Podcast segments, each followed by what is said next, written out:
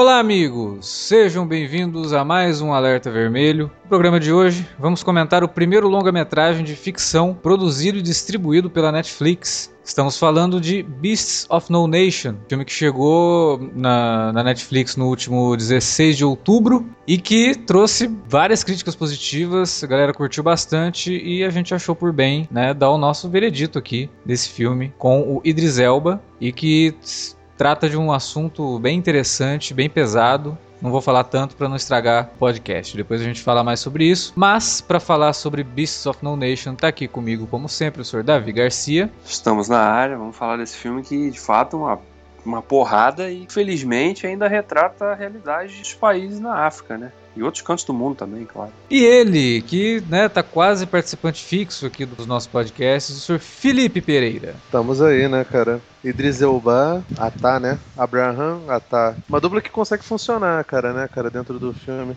Assim, eu, eu não sei, o, o Netflix, o primeiro longa ficcional é esse, né? Mas já tinha feito alguns documentários, né? Isso. Futuramente vai, vai fazer um filme com aquele rapaz lá que dirigiu o Snowpiercer, né? Isso também, e também com o Brad Pitt, né? Parece que o Brad Pitt vai é, entrar um, aí fazer é um, um filme de guerra, né? Eu acho uma boa, cara. Um novo formato, né? Novas formas de da gente conseguir assistir produções tão boas quanto aquelas que a gente ia no cinema. Agora pode ver direto na tua casa, né, no conforto do celular, com uma qualidade ultra mega incrível, né, no HD do Netflix, que é excelente. Mas é isso. Vamos falar de Beasts of No Nation logo depois da vinhetinha.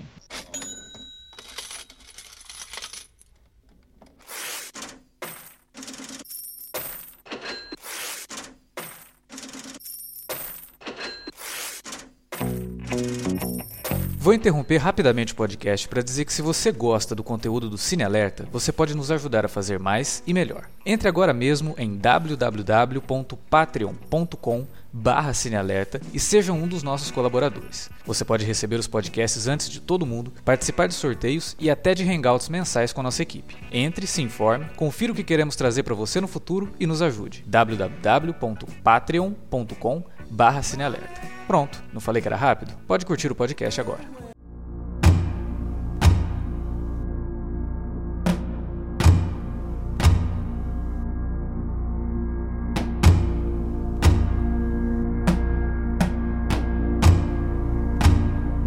Muito bem, Beasts of No Nation. A Netflix tem surpreendido muita gente com a qualidade das séries e dos documentários, né? Inclusive o documentário que foi pro Oscar.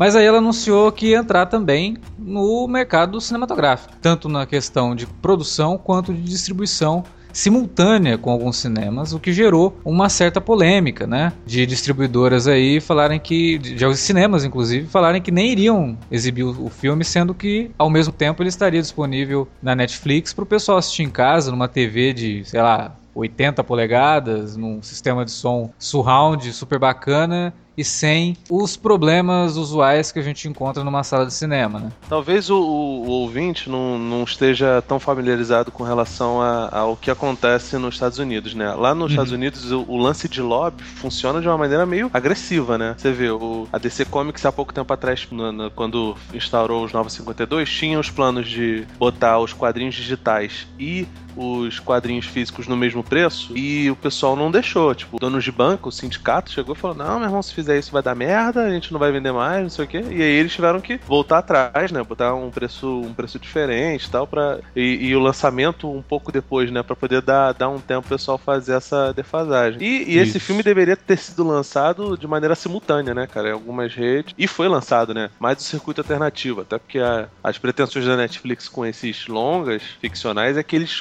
concorram ao Oscar também. Exatamente. Como aconteceu com, com, recentemente com o documentário lá do Virunga, né? Uhum. E como é. tinha acontecido com Praça Tahrir também, que. Sim também é Netflix. Verdade. É, e o Beast of No Nation é um filme, um longa-metragem que tem uma produção é, digna o suficiente para ir pro Oscar, né? E atuações excelentes, um bom roteiro, uma direção é, redondinha do, do, do Kerry Fukunaga. Mas aí teve toda essa polêmica envolvendo e que acabou talvez prejudicando um pouco quem esperava para ver o filme no cinema. É, e, e, e, essa polêmica é engraçada, é curiosa porque é, nos Estados Unidos a gente tem algumas redes que são muito grandes, né, e que exercem, assim como aqui no Brasil a gente tem o Cinemark, que tem uma força grande, né, Kinoplex, grupos assim, Severiano Ribeiro e tal, e de outras regiões também que são grupos regionais fortes. Nos Estados Unidos você tem o, a cadeia AMC, né, e foi Isso. O principal grupo que se opôs a essa janela de lançamento simultânea, porque eles foram os primeiros que bateram o pé. Quando a Netflix falou assim, não, a gente vai lançar junto, eles falaram, então a gente não vai exibir. E os caras têm sala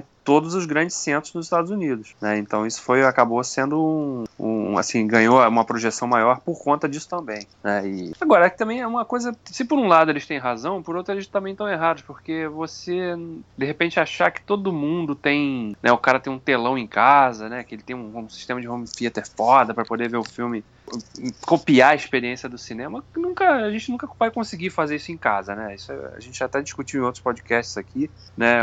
Você vê um filme na sua casa, por melhor que seja a sua TV, nunca vai ser a mesma coisa que você ver o filme numa tela de cinema.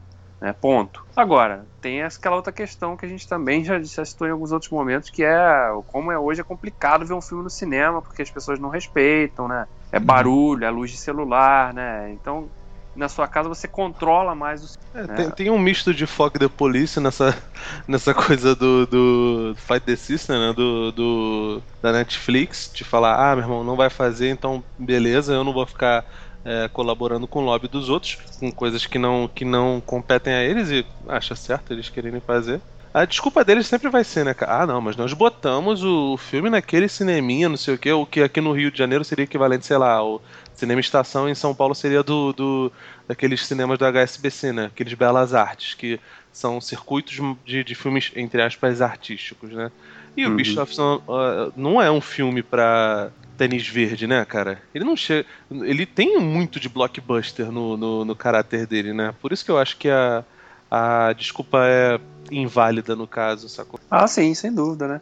Não, e, e outra, né? Os próprios nomes que estão envolvidos no, no projeto né? O Idris Elba não só é, um, é, o principal nome dos atores, mas ele foi produtor sim, do sim. filme também, né? O Kerry J. Fukunaga ganhou muita projeção por conta de True Detective, né? E nesse filme ele, ele joga no, praticamente nas 11, né? O cara roteirizou a partir de um livro, né? Porque o roteiro do filme é baseado num livro. É, é... e é um projeto dele que ele escreveu por sete anos, assim. Ele sim, já faz muito tempo que ele tá querendo levar esse filme. E o Idris, Idris Elba, como você falou, né? Ele é o produtor do filme, não é um mero produtor. Ele uhum. meio que possibilitou, viabilizou que o filme fosse feito por envolver o nome dele na, na produção. Sim, sim, é, sim. Porra, até o Idris Elba, cara, o cara tá ali, então, né, deve valer alguma coisa, vamos investir. James Bond, cara, pô. Próximos, talvez, né, quem sabe, próximo 007 aí.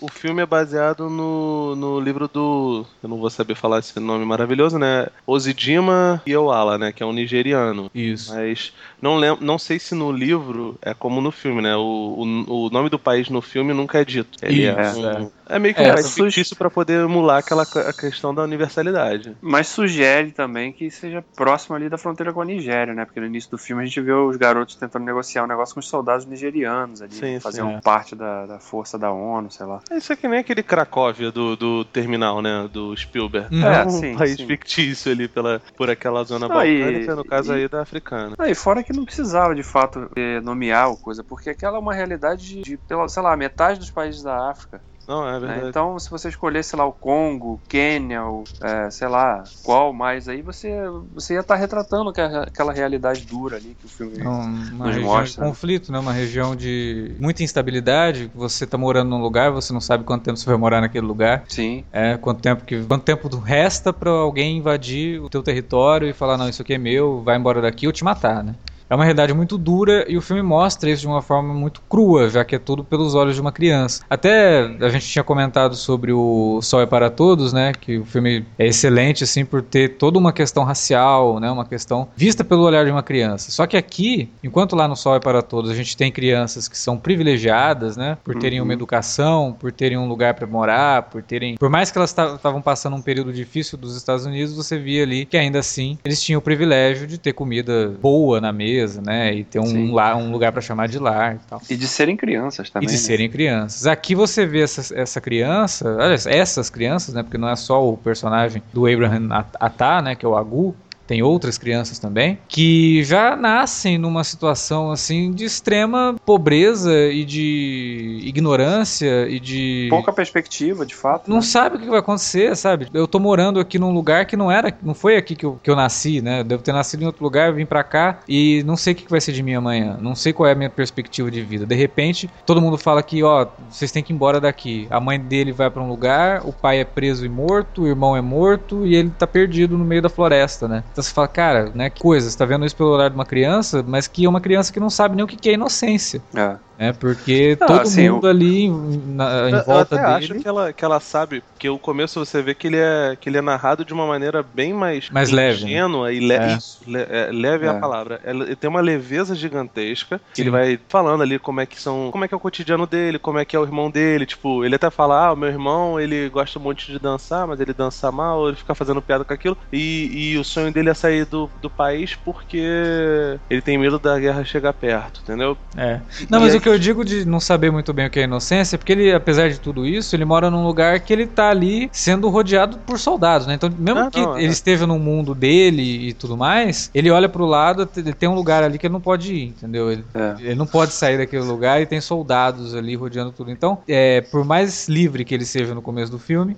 por mais inocente que ele possa ser também, é, por mais ingênuo, é, ele ainda assim está sendo controlado ali. Ele nem tem muita noção, até por ser uma, um garoto, uhum. disso que está acontecendo. E o filme consegue fazer essa transição de uma maneira absurda, tipo, dele estar ali naquele, naquele ambiente controlado, que imagino que os pais dele se esforcem pra caramba pro menino não, não perceber todo o perigo que está acontecendo, e quando acontece o conflito, tipo, e, e ele se vê naquele, naquela situação, ele corre para poder, poder sobreviver, e cara, ele é obrigado a se transformar na marra, sacou? Não, não, não é assim, a, ah, não, aqui temos um conflito que normalmente quando se faz filmes dessa temática ou se faz filmes blockbuster em geral, não, não existe uma transição muito bem feita. Nesse daí, não, não tem nem chance de ter a transição. Tipo, o, o garoto ou faz isso ou ele morre. É. E, tipo, é, fica eu... natural, cara. Aí o filme, essa questão toda da transição também é muito bem trabalhada, porque sob a ótica do garoto, né, e, e o personagem do Idris Elba lá, que é o comandante das, da milícia lá, é, é, trabalha isso bem, que é a manipulação de fato, né? De usar o fato do, dos pais do garoto, do irmão, né? Do pai do irmão, do avô, terem sido assassinados por agentes do governo, né? Agentes oficiais do governo. Ele, ele joga isso com o garoto, né? Pô, você, né? Sua, sua família foi massacrada por esses caras, a gente tem que tomar o poder de volta, você vai ajudar a gente, não sei o que. O garoto também sofre uma lavagem cerebral ali no início, que primeiro que é o choque dele, natural, né? Porque o garoto que faz uma transição abrupta da, da infância, né? Um dia ele tava ali tentando vender uma tubo de TV, né, vazio, né, sem nada, e que ele fazia até, era até de uma forma bem lúdica, interessante também, né, que eles venderam aquele, aquelas coisas do, do, do garoto ver os, os, amiguinhos ali fingindo que estavam lutando, né, ou então correndo, fazendo até 3D, né, o, 3, o coisa do 3D também foi bem engraçado. E de repente o garoto se vê numa realidade totalmente absurda, né, em que ele tem que lidar com a violência extrema, muita morte, uma coisa que ele estava até então a família, os pais dele estavam querendo mantê-lo afastado um pouco disso, né? embora ele soubesse ou tivesse noção de que aquilo era, fazia parte da realidade da, de onde ele vivia, né? Mas ele não, não experimentava aquilo na pele. De repente ele passa de fato. E, essa transição, como o Felipe falou, é muito bem feita por conta disso, né? O, o roteiro é, se preocupa muito em estabelecer um conflito para o garoto e, e, como esse conflito é trabalhado através do personagem do Idris Elba, que manipula bastante o garoto nesse sentido. Claro, trabalhando também com medo dele, né? De, de morrer, claro. É luta pela sobrevivência, pela própria sobrevivência, né? É. Mas também embutida na, na, na, no sentimento que ele tem de vingança. E é isso que a gente sempre fala, né? Quando o filme não tem aquela exposição toda e prefere simplesmente contar a história de uma forma fluida e você entender o que o filme está querendo dizer, é muito melhor. Uhum. E o filme faz isso de uma forma bacana, porque é, no final, a, a, a grande coisa é que, tipo, parece que é um conflito que realmente não tem fim, porque a, ao mesmo tempo que ele né, chega no final ali numa situação diferente, outras crianças vão viver a mesma coisa que ele viveu. E aí essas crianças vão crescer e vão ficar igual o cara que chega no final do filme e ele abandona aquele lugar. Sim. A própria terra, né, e a própria luta cria esses inimigos e, e é um ciclo sem fim, cara. É uma cobra mordendo o próprio rabo. É uma coisa assim que você vê e fala, cara, como que pode, né? Os caras estão dentro da própria terra. E o filme mostra isso de uma forma muito interessante por ter aquela guerra urbana, né? São guerras naquelas cidades que a gente vê ali, né, são mostradas no, durante o filme, que são cidades pequenas e tal, mas são cidades. Então são, é, é uma guerra de pessoas que moram naquelas cidades, ou moraram naquelas cidades, contra esses invasores, que são invasores que às vezes até saíram desses lugares também. É situação de guerra civil, é ridículo uma coisa você imaginar que o cara pode ser até primo do outro que tá lutando ali. Não, e a questão, é, o, que, o pior de tudo para mim nesse tipo de, de, que o cenário que o filme explora é que todas as pessoas que tentam se manter à margem do conflito são vistas como inimigos por todos os lados. Sim, sim. Porque sim. se o exército chega, o cara, ah, você é rebelde. Se o rebelde chega, não, você tá ajudando o governo. Exato. O cara tá fudido de qualquer jeito, né? Ou ele vai morrer, ou ele vai ser recrutado, ele vai ter que entrar naquilo ali de alguma maneira. É. Tem é, não tem pra onde correr, né, cara? Teve um filme recente que estreou tem pouco tempo, é Jipan, ou Jipan, é um filme do Jacques Audiard, né? Ganhou a Palma de Ouro em Cannes, que mostra a rotina de, de um, três pessoas que vêm do Sri Lanka como refugiados e chegam no, no, subúrbio de, da França, né? Não lembro se é Paris agora. E o cara começa a trabalhar como zelador tal. Tipo, são três pessoas que não se conhecem e que fingem ser uma família para poder passar porque fica mais fácil, entendeu? Passar uhum. pra, pra, pra, outra fronteira. E, de repente, o cara que lá na, na Sri Lanka era um soldado, ele é obrigado a conviver numa, numa situação de subúrbio ali. É a mesma guerra de tráfico de drogas que existe aqui no Rio, que pega São Paulo e pega algumas cidades do, do, do Brasil, entendeu? Então, tipo assim, é, é muito complicada a, a parada, assim. O, o tema é, é, um pouco parecido com o Bichos nesse sentido, né? Não, não de ter uma criança como, como protagonista, mas de ter essa situação de é, do, os dois lados te chamam pra, pra guerra. Você precisa tomar um partido. E, cara, é muito cruel, né, cara, dentro do, de, desse roteiro, né? O próprio personagem lá, o comandante, não tem nome, o personagem do, do Idris Elba, é só uhum. comandante. Você vê que a vida dele é toda para esse comportamento militar é, escuso. Ele ele é cercado normalmente por crianças, e essas crianças, cara, elas, tipo. É, é, é, muito sinistro, porque ele faz essa lavagem cerebral e você, não, você vê que não tem nenhum tipo de culpa naquele comportamento dele, cara. Ele sabe que ele tá fazendo uma coisa, que ele tá, tá passando o, o, aquele discurso pra gente inocente, pra gente que não vai conseguir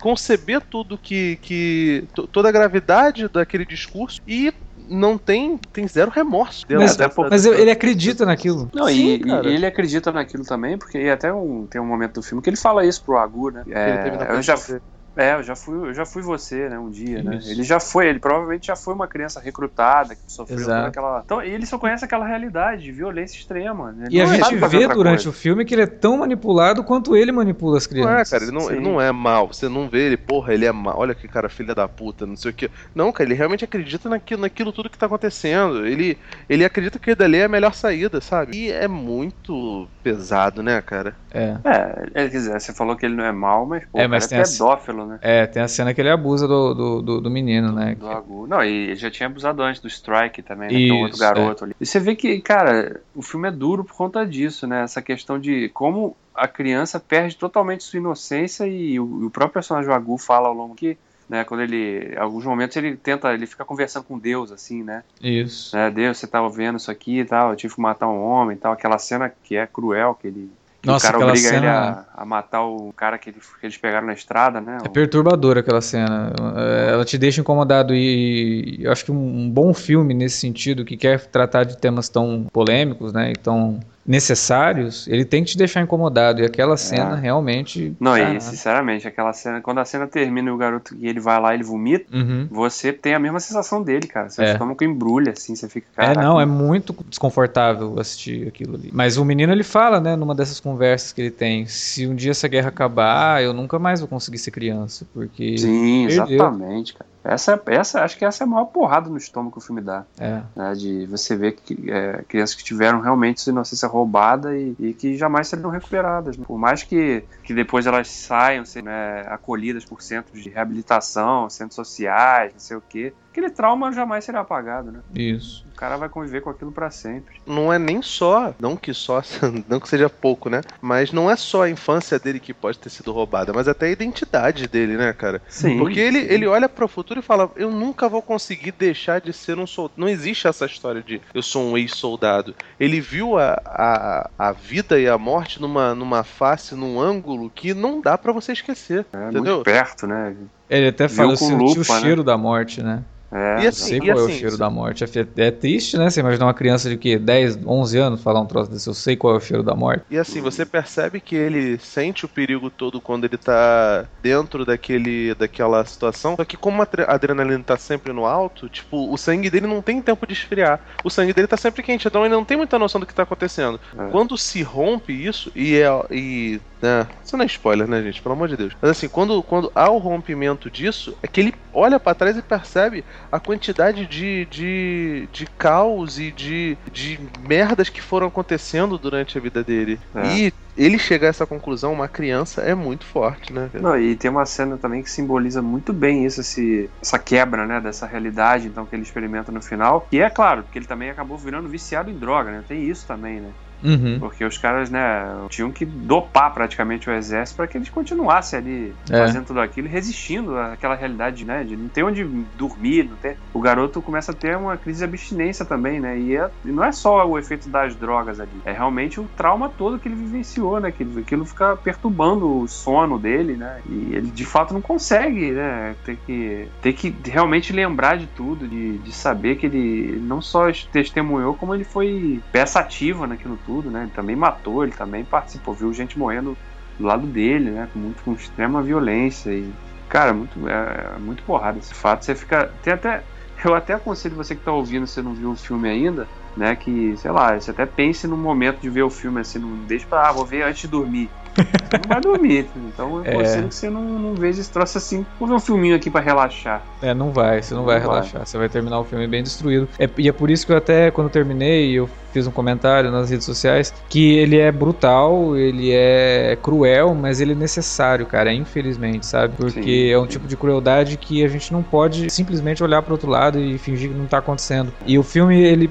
ele trabalha, o Kerry Fukunaga, ele é muito bom, a gente já tinha visto né, esse trabalho cuidadoso que ele teve com a primeira temporada de True Detective, já que ele dirigiu todos os episódios, e aqui ele exibe esse mesmo cuidado na criação de cenas muito emblemáticas. Um erro grotesco de filmes que tratam de assuntos na África é colocar um branco no meio para tentar salvar a situação. É.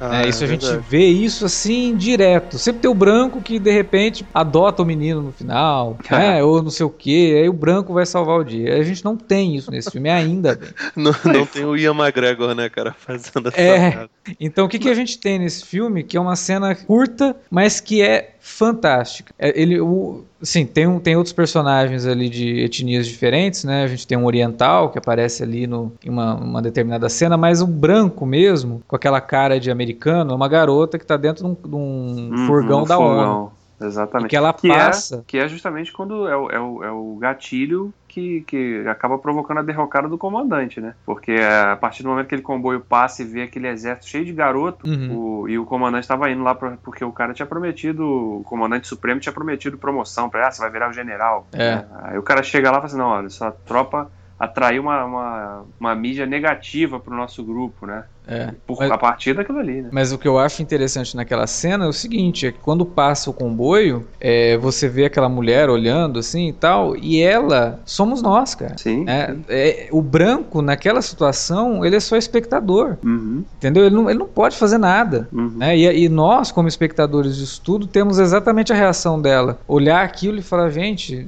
que absurdo, né? Que coisa horrível que isso está acontecendo. O que acontece logo depois do Idris Elba tomar aquele chá de, de, de cansaço, né, do comandante tomar aquele chá de cansaço do, do Supremo Comandante, e depois ele falar, ah, não, ó, vou passar aqui um outro comandante, o seu tenente vai ser o próximo comandante, você vai ser o meu é, assessor de guerra, um negócio assim.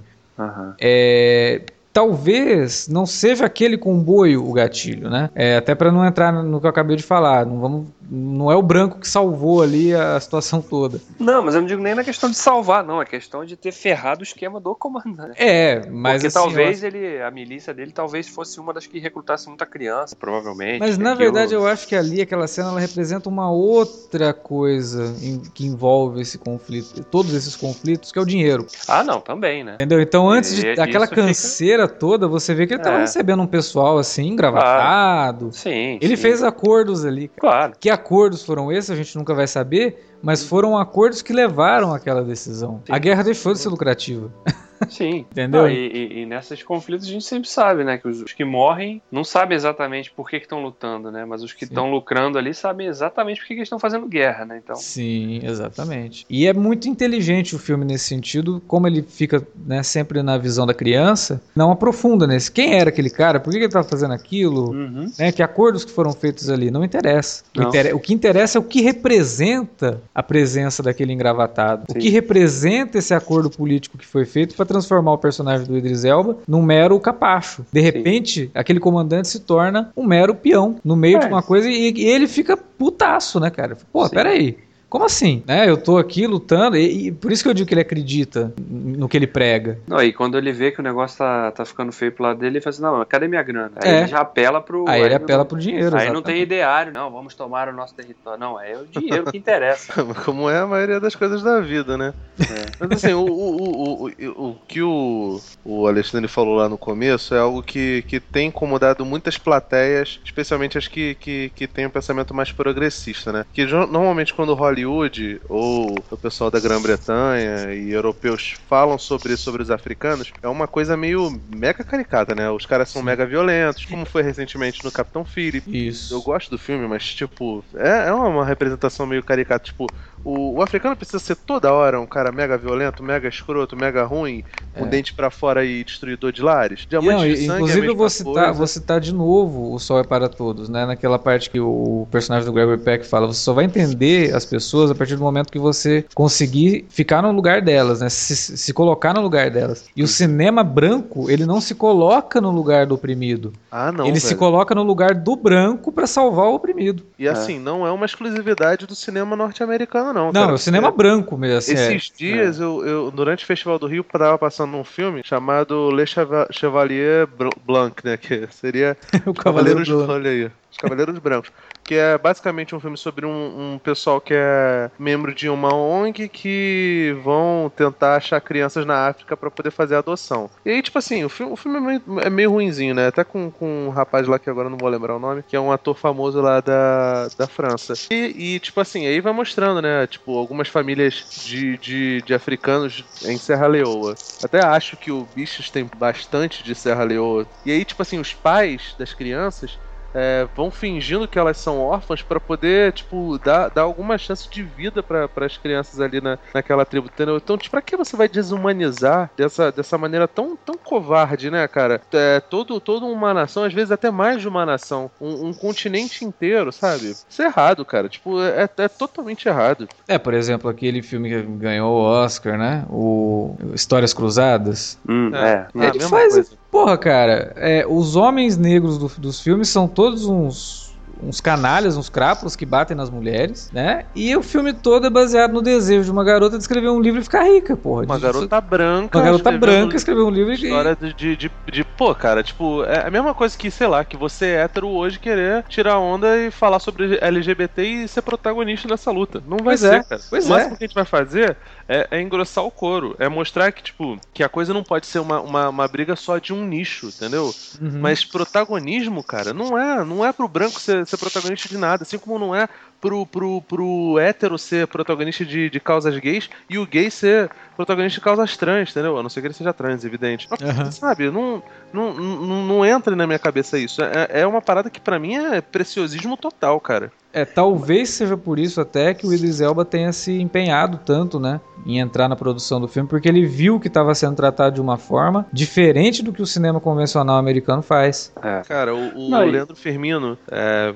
ator brasileiro, falou no premiere do Cidade de Deus 10 anos depois que tá faltando no Brasil, e isso é uma realidade lá fora também, negro contando a história do negro, sacou? Uhum. Porque não dá mais, velho. E, É, e olha por que mais que o Cidade de Deus é um diretor do filme, do filme- Fernando Meirelles, né? Sim, por mais que o diretor, né, do, do, do Beast seja o Kerry Fukunaga, né, mas... Mas é uma É, diferença. mas é uma né, história cara? de negros, né, cara? Sim. O- Não, e outra, o, o Fukunaga não tenta é, traçar a perspectiva que não seja. Da... Ele, ele, joga um tom documental em cima desse, na verdade, Sim. né? É, ele Porque faz ele exatamente tenta... isso. Ele se coloca no lugar daquela criança, né? Ele coloca o espectador no lugar daquela criança. Ah, sim, o, e... a câmera são os olhos do, do Agu, né? Isso. Sim, sim, sim. É, inclusive tem um, uma sequência que é muito bacana, é, que é aquela já mais pro finalzinho do filme, né? Que ele tá naquela trincheira, que o cara fala assim, vai me achar bala, né? Uhum. E aí ele sai caminhando ali no meio daquela trincheira ali no. Né? E você vai vendo de fato, né? Que aquilo é o momento em que realmente você percebe que você tá vendo o filme pelos olhos dele, do garoto, né? Você fica perdido naquele labirinto com ele. Né? E não é só isso, né, cara? Ali. Os personagens são de verdade, né, o, o Davi? Sim. O comandante, ele é um cara ruim, ele é pedófilo, esse negócio todo, só que você percebe, até pela crença dele no, no que. Na, na luta, no, no discurso dele,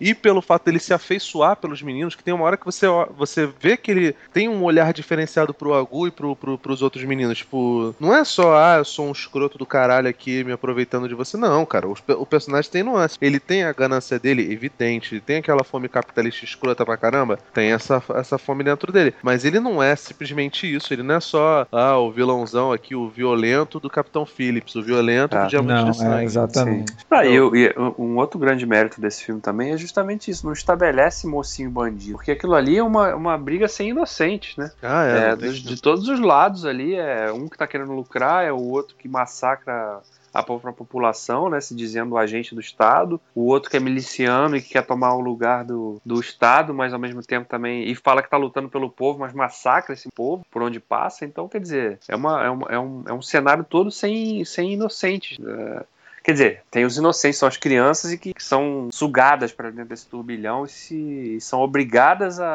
a abraçar. esse... disso, né?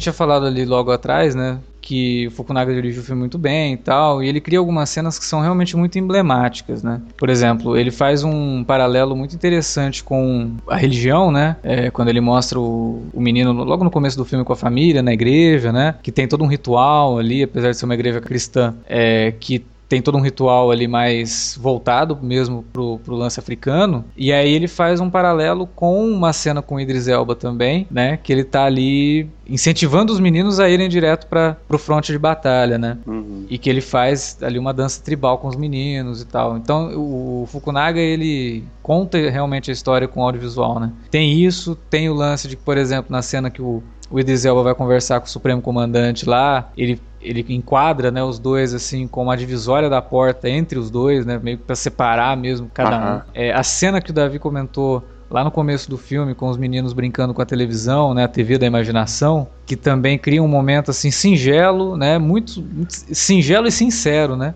E lúdico ao mesmo tempo, né? Dos garotos imaginando tudo aquilo. E que depois ele retoma aquele, aquele mesmo, aquela mesma ideia quando tem um jogo de futebol entre os meninos já dominados ali pelo comandante vivido pelo Idris Elba. É. Então, assim, é um filme muito bacana de ver no sentido de, tem, de temas, assim, porque é incrivelmente atual que te dá um soco no estômago, mesmo pela brutalidade com que ele aborda a questão, mas também visualmente, né? O Fukunaga ficou famoso por conta de True Detective, que tem um, um plano sequência excelente, né? E aqui ele meio que repete aquele plano sequência numa cena que o garoto vai entrar numa casa abandonada e encontra algumas mulheres escondidas, e aí ele, os meninos entram e ele confunde uma das mulheres com a mãe numa cena assim, outro soco no estômago, né? Uhum. Faz tanto tempo que ele não vê a mãe que ele nem lembra mais. É, a primeira mulher que ele vê, ele já acha que é a mãe dele. É, muito triste aquilo. E é um plano sequência também bem longo, né? Tão longo quanto o do, do True Detective. É. O trabalho de câmera e o Fukunaga assina como diretor de fotografia, que é uma coisa que ele provavelmente não poderia fazer se ele fosse é, se esse filme tivesse sido lançado em, em, vias convencionais, né, de grandes estúdios e pelo sistema de é, sindicatos norte-americanos, que se não me engano não permitem que o diretor seja o diretor de fotografia, até por isso que o, o, o Soderbergh utiliza um nome falso, né, como diretor de fotografia. Então tem todo esse, esse, esse trabalho assim que é muito próximo, então é um trabalho muito pessoal do Fukunaga e que ele realmente faz uma coisa assim tão boa quanto em True Detective no sentido de direção, né, e de fotografia, de montagem também. Tem muita harmonia, né, entre todos os, suas, os aspectos técnicos e dramáticos, né, e toda a concepção visual de fato que ele constrói é muito é tudo muito bem equilibrado. É, e rodado engana, né? Quer dizer, é praticamente na locação mesmo, né? Sim. E um filme que custou 6 milhões, cara, você não percebe esse valor baixo, assim, porque 6 milhões hoje é um valor muito baixo para um filme com o tamanho que ele tem, cara. Você vê aquele Sim. filme, você não imagina que foram só 6 milhões que ele custou. 6 milhões é o orçamento de um episódio de Game of Thrones. Pois é. Né? Se, quando não passa disso, né? E de repente é. o cara faz um filme de 2 horas e. 2 horas e 10, né? 2 horas e 10, mais ou menos. Nessa escala, né? Com, com, esse, com esse nível de ambição de contar uma história tão relevante, tão atual ainda, infelizmente. E fazer isso tudo com, com, com um orçamento desse tamanho, né? é. você vê que de fato é um cara que tem talento, né? Sabe o que tá fazendo. Sim. Não é um aventureiro, né? Tem dois é, diretores recentes que são premiados dentro da, das suas propostas, né? Que tem perfis um pouco diferentes, mas que dedicaram os últimos filmes deles a deles, dos dois a uma ode, né? A história dos negros e tal. Que é o Steve McQueen, que fez agora o 12 anos de escravidão, uhum. e o Liz Daniels, que recentemente entregou o Mordomo da Casa Branca, né? Eu ah. acho o Liz Daniels muito inferior ao, ao Steve McQueen, não tem comparação, né? Mas eu, eu, eu gosto de alguns momentos da, da, da, filmografia do Liz Daniels, né? Mordomo da Casa Branca, ele é um pouco didático demais, coisa que nem o Beasts, nem o, o 12 anos são, entendeu? Ah. É, mas assim, ele, tem, ele toma um cuidado de botar o, o negro como protagonista, ou como um elemento importante quando não é o protagonista, assim como o McQueen faz no, no 12 anos de escravidão e como o Beasts rola, entendeu? E existe toda uma atmosfera que traz uma naturalidade, apesar do, dos inúmeros defeitos, tanto dos filmes do Liz Daniels quanto do McQueen. E o Fukunaga consegue fazer isso muito bem dentro do, do, do Bichos, cara. E você percebe quão, quão diferente é isso de todo o resto da, da, filmografia dele, entendeu? Apesar de ter alguns elementos em comum, você não vê ele se repetindo, tipo, é, ele, não, ele não repete todos os elementos do True Detective, assim como ele não repete todos os elementos do, do Johnny Eyre. Todos os filmes dele, os filmes e os produtos dele, cada um tem a sua identidade e, obviamente, que tem a sua parte autoral. Isso é muito difícil hoje em dia, cara. Isso não acontece normalmente. Até o Tarantino, que é um cara que a gente adora e que muita gente idolatra, especialmente cinéfilos, né? Por ter sido um cara que incitou cinefilia em muita gente, ele tem se repetido absurdamente, cara. E o Fukunaga não, cara. Tipo, é evidente que é outro nível de, de, de direção, entendeu? Uhum. E, e, ele não precisou dessa coisa assim. Ele, ele é um, um, diretor asiático, né? Que normalmente não seria um cara que, que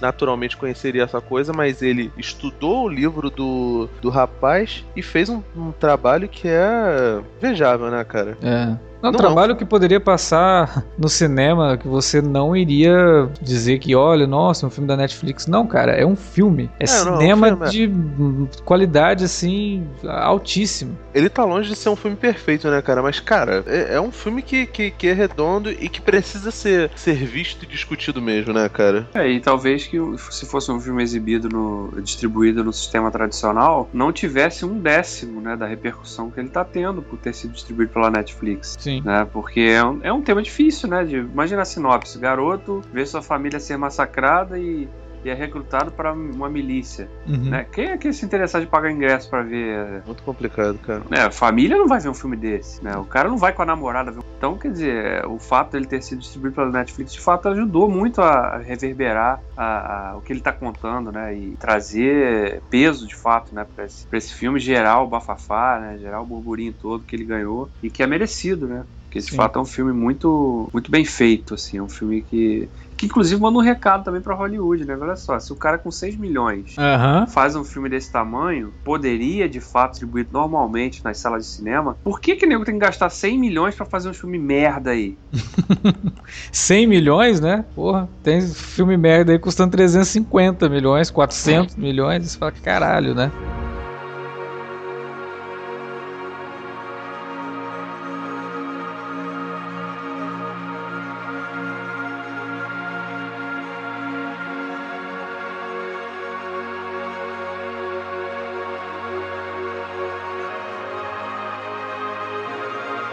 E além do Fukunaga, a gente tem que destacar, a gente já falou, mas eu acho que a gente tem que destacar de uma forma mais ampla a protagonismo, né, do, do garoto, a Abraham Atá, que faz o Uhum. Agu, que foi descoberto pela produção enquanto jogava futebol. O garoto mora em Gana, o filme foi rodado em Gana, e ele foi descoberto jogando futebol, fez o teste lá e conseguiu passar, e o menino é fantástico, cara. É um Ele- talento, um talento absurdo, né, cara? Parece Nossa, que Nato, né? inventaram ele. E você vê ele atuando com o Idris Elba, que é um puta ator também, sabe?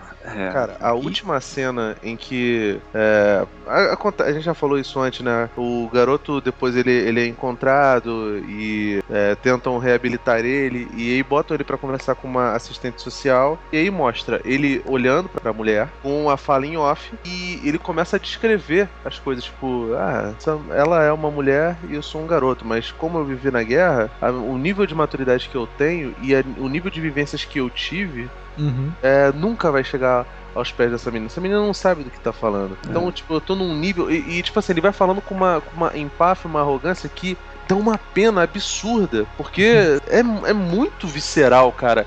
A- toda a crueza que você viu antes, aquele sangue todo acontecendo, toda aquela violência, dele cometendo assassinatos, seria uma criança cometendo assassinatos, tudo aquilo dali é tipo um, é quase um MacGuffin, cara, perto da porra desse monólogo que depois se torna um diálogo com ela, entendeu? E ele também falou outra coisa que ele fala, quando ele abre a boca pra falar com ela, ele fala, olha, se eu for falar, eu vou, vou ficar muito triste, você vai ficar muito triste, a gente tá discutindo isso, então, né, pra quê? Eu, né, eu só quero ser feliz nessa vida, né? Eu só queria É. ser feliz nessa vida. Então, pra que que eu vou ficar falando? Você vai achar que eu sou um selvagem, você vai achar que eu sou uma- um animal. E Sim. que aí ele, ele dá aquele cutucão, né? Porque muita gente, na hora de falar sobre os conflitos na África, é exatamente isso que, que eles falam. Ah, mas É. aquele povo lá é um povo selvagem. Lá são todos animais. Os caras lá se matam desde, né, desde sempre. É, cara, e isso é reforçado por essa ótica de Hollywood babaca do caralho, né? Sim. É. É, é um filme que trata esses animais, né? Esses selvagens como pessoas, né, cara? Não, e assim, ainda falando do garoto, cara, uma coisa que eu percebi, que eu fui notando ao longo do filme, é como o olhar dele vai se modificando mesmo, assim, você, no início do filme ele tem aquele olhar vibrante, né, com um brilho nos olhos, né. Sempre sorridente, né? Sempre, sorridente. é. Quando chega no final do filme, cara, você,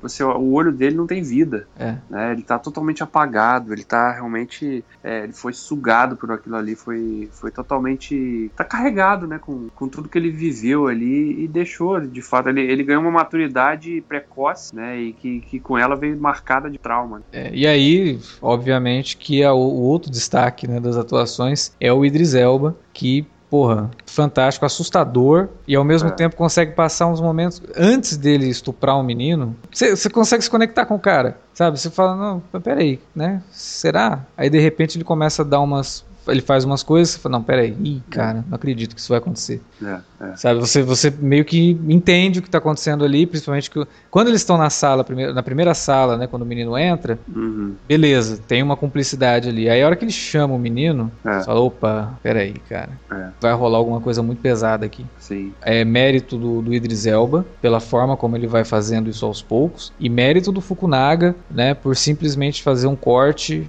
e depois já cortar pro menino assim tal, você entendeu o que aconteceu ali. Você vê a reação do garoto, né? É, é, muito bem montada essa cena, uma- e assim, uma cena que poderia cair no mau gosto terrível, né? Não, sim, fácil. E ele não, ele faz uma coisa de uma forma extremamente. É, é pesado, é cru, é Mas é de embrulhar o sutil, né? estômago, mas é, É. sutil. Você. Você entende exatamente o que aconteceu ali sem precisar ter visto exatamente, né? Isso, e sem precisar também depois alguém falar sobre isso. Exatamente. Eu acho que essa é a vantagem toda do filme. Ele, ele te mostra muita coisa, ele às vezes não te mostra, mas você entende o que aconteceu e não tem ninguém conversando sobre isso. É, ele foge totalmente da exposição, né? Que Exato. geralmente caracteriza muito esse tipo de obra, né? É um roteiro muito inteligente do Fukunaga, uma direção inteligente do Fukunaga É. e atuações assim viscerais mesmo do Idris Elba e do Abraham Attah, menino aí que quem sabe, né, no futuro possa se tornar um ator aí. É uma pena porque se acabar se, se virar ator vai ter que se sujeitar a É. talvez fazer papéis estereotipados de negros nos Estados Unidos, né? É, ele podia entrar na, na segunda temporada, talvez, de Sense8, né? É, Podia fazer um fazer lá amigo um, do- um amigo lá do Van Damme, lá do... É, inclusive, falando nessa questão de estereótipos, né? A Netflix estreou também uma série de comédia agora recentemente, Master of None, né? É, e ele tem um episódio que ele fala justamente sobre essa, essa coisa estereotipada, né? No caso dele, na Uhum. questão dos indianos. Como que os indianos são mostrados em filmes, como que existe porra, tem um monte de filme que o indiano é interpretado por brancos, né? É, que é um troço tão ridículo quanto fazer um blackface. E cai nisso, né? De, porra, por que, que o indiano tem que fazer aquele sotaque idiota? Ah. Né? E por que, que o negro africano, quando vai ser mostrado, ele é mostrado da forma como o Felipe citou, né? É cruel, é com mega estereotipado. Cara, são pessoas, trata eles como pessoas. E Beast of No, of no Nation trata eles como pessoas. São pessoas ruins, tem muitos deles que são pessoas ruins. Sim. Mas gente ruim você encontra em qualquer lugar do mundo, né? Não é exclusividade Não é do branco. É, entendeu? Não é exclusividade de cor, não é exclusividade de orientação sexual, né? De nada disso. É, gente ruim é porque é gente, né? Ser humano. É. O ser humano é podre, né, cara? Nós somos terríveis, assim. A gente. O problema, problema não é o planeta, o problema é o ser humano, né, cara? Claro, É, sim. né? É, mas é complicado, cara. Realmente são conflitos que a gente vê e que acontecem pelos motivos mais idiotas, né? Os torpes, né? É, que é, ah, é terra.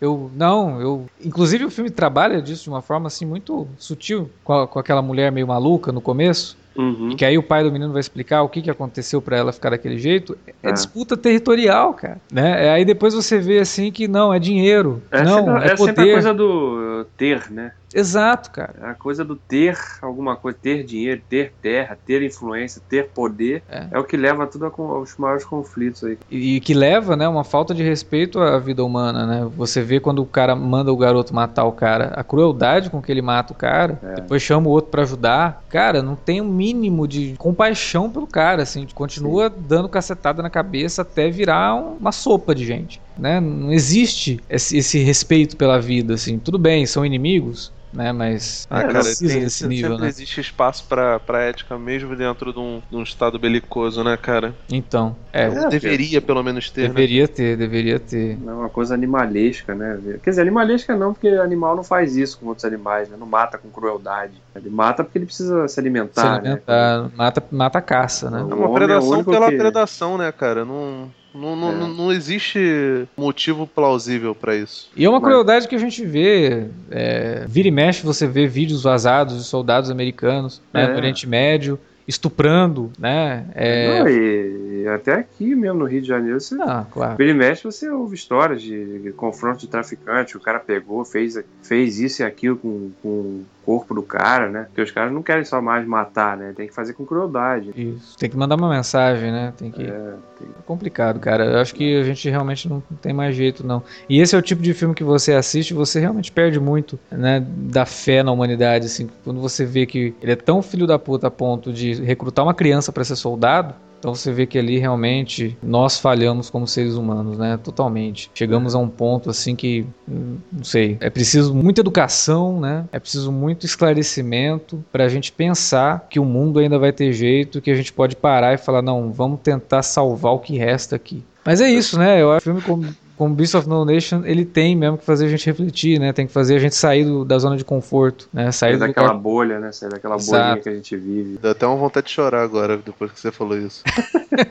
Mas por mais doloroso que seja, né? Por mais que o choque de realidade seja muito grande, mas sair da zona de conforto é muito importante. Se as pessoas ficarem na zona de conforto e aceitarem tudo pelo, ah, isso sempre foi assim, né? É, O que, que eu posso fazer pra mudar isso? Se todo mundo pensar assim, realmente, né? Ninguém vai fazer nada, jamais, né? Pra mudar alguma coisa. Porque É, e, é assim. aquele, e é sempre aquele, cara, é sempre aquela, questão, aquela frase, né, que é icônica, né, pra que o mal vença, basta que os bons não façam nada. né? Sim. Então Exatamente. é isso, né, mais ou menos que o filme passa também, né, É. de, você vai ficar lendo sobre essas histórias, você vai ficar vendo filmes sobre isso, mas e aí, ninguém vai fazer nada, vai deixar isso acontecer pra sempre? Exatamente. É, nem acha assim que o filme, do jeito que a gente tá falando, talvez pareça que há algum maniqueísmo, né? Mas o filme Não, não. fugir pra caralho disso, né? Não, tá. Sim, sim. Mas, você vê, é- no mas é final, por importante, exemplo. Né, cara, que, que, que ele causa nas pessoas um, um furor tão grande que.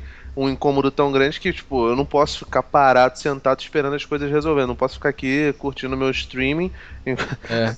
aqui no, no, no- no meu sofá brasileiro ou americano, enquanto lá na África tá nego se matando em Serra Leoa por causa dessas merdas, né? Sim. É. Eu não sei, eu não tenho tanta fé. Eu não tenho tanta fé assim na humanidade de que isso vai mudar alguma coisa. Tipo, eh, filmes com esse tipo de reflexão ajudem a, a mudar as pessoas, não, cara. Eu É- gosto sempre de pensar que alguém muda, sabe? Não, Sabe? não, isso também. Se uma pessoa tiver consciência de assistir um filme desse, Até Porque se a gente não pensar nisso, cara, dá, dá vontade de se matar, né, cara? eu vou ficar fazendo o que aqui, né? Porra, Se eu achar que não, não tem jeito, então. Mas assim, eu- sempre vai.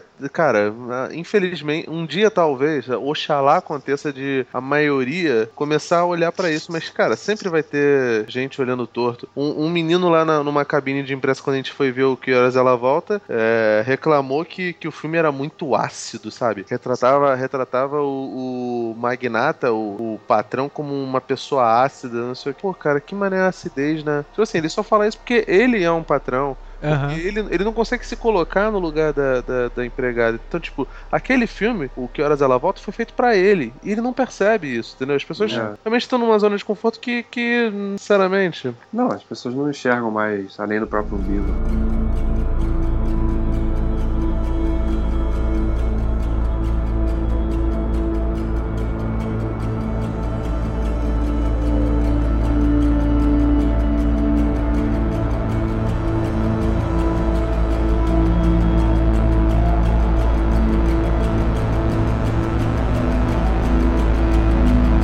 Mas é isso, né? Deu É. pra falar bastante do filme. Se você ainda não assistiu, tomou alguns spoilers, mas eu acho que não são não, coisa que, que vai estragar a tua experiência, não. Assista ao filme, porque realmente vale muito a pena. E assim, palmas pra Netflix, que tá se mostrando um serviço digno do daquele valor mensal que a gente paga pra poder assistir, né?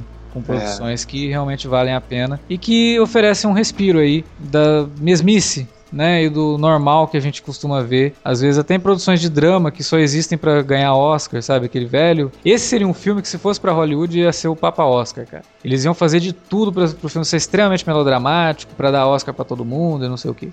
É. Mas como é uma produção que até tem a pretensão de ir pro Oscar, mas ela não foi feita com esse intuito, ela foi feita como um filme, como um, sabe, como um produto artístico mesmo, com uma dose até de, de, de direção autoral, né, como o Felipe falou no caso do Fukunaga. Então, palmas pra Netflix e tomara que venham mais filmes nessa, nessa mesma vibe. Claro, Tomara que vira, vire moda, né, cara? Porque se essa estética fosse rolasse já, provavelmente o Lincoln seria um filme muito mais puta, enxuto. O, o próprio 12 anos de escravidão que a gente citou, entendeu? Que são filmes que, obviamente, valem a pena ver e são premiados não à toa, mas que poderiam ser mais econômicos, né, cara? Se você assistiu ao filme, gostou, não gostou, diga-nos por quê. Aí na área de comentários deste post que você está ouvindo o podcast. Se você está ouvindo o podcast pelo feed ou pelo Deezer, porque agora a gente está no Deezer também, manda um e-mail pra gente para alertavermelho@cinealerta.com.br ou através das redes sociais, você também entra em contato lá no arroba cinealerta no Twitter ou no facebook.com/cinealerta. E de novo, sempre vale lembrar, use as redes sociais para divulgar o nosso podcast, né? DRT quando a gente falar que saiu o podcast lá no Twitter, compartilha a postagem no, no Facebook do Cine Alerta e espalhe o podcast do Cine Alerta por aí entre seus amigos. Vou agradecer novamente a participação do Felipe. Felipe, faça aquele seu jabá, o pessoal te encontra. Ah, inclusive tem texto do Beast of No Nation aqui no Cine Alerta escrito pelo Felipe. Mas Ah, não. onde é que o pessoal te encontra além dos podcasts do Cine Alerta, Felipe? Ah, vocês podem me encontrar lá no vortexcultural.com.br, um site bem bacana aí pra rapaziada. É isso aí. O Davi também. A gente nunca fala, né? Mas o Davi não é só do Cine Alerta também. O Davi tá no ligado.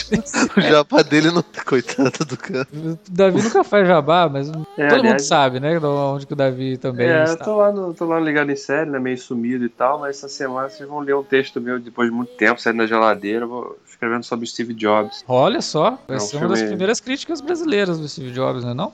Um filme bem legal aí, tive a oportunidade de ver lá fora e um filme bem bacana aí, que quando estrear acho que a galera vai curtir o tipo de filme que é. Mas é isso então, a gente fica por aqui, mas podcast do Cine Alerta você sabe que tem toda semana, então fica ligado, escute-nos e também leia-nos. Tem vários textos aqui no site que vocês podem conferir. Até mais, galera, e até a próxima. Fenyum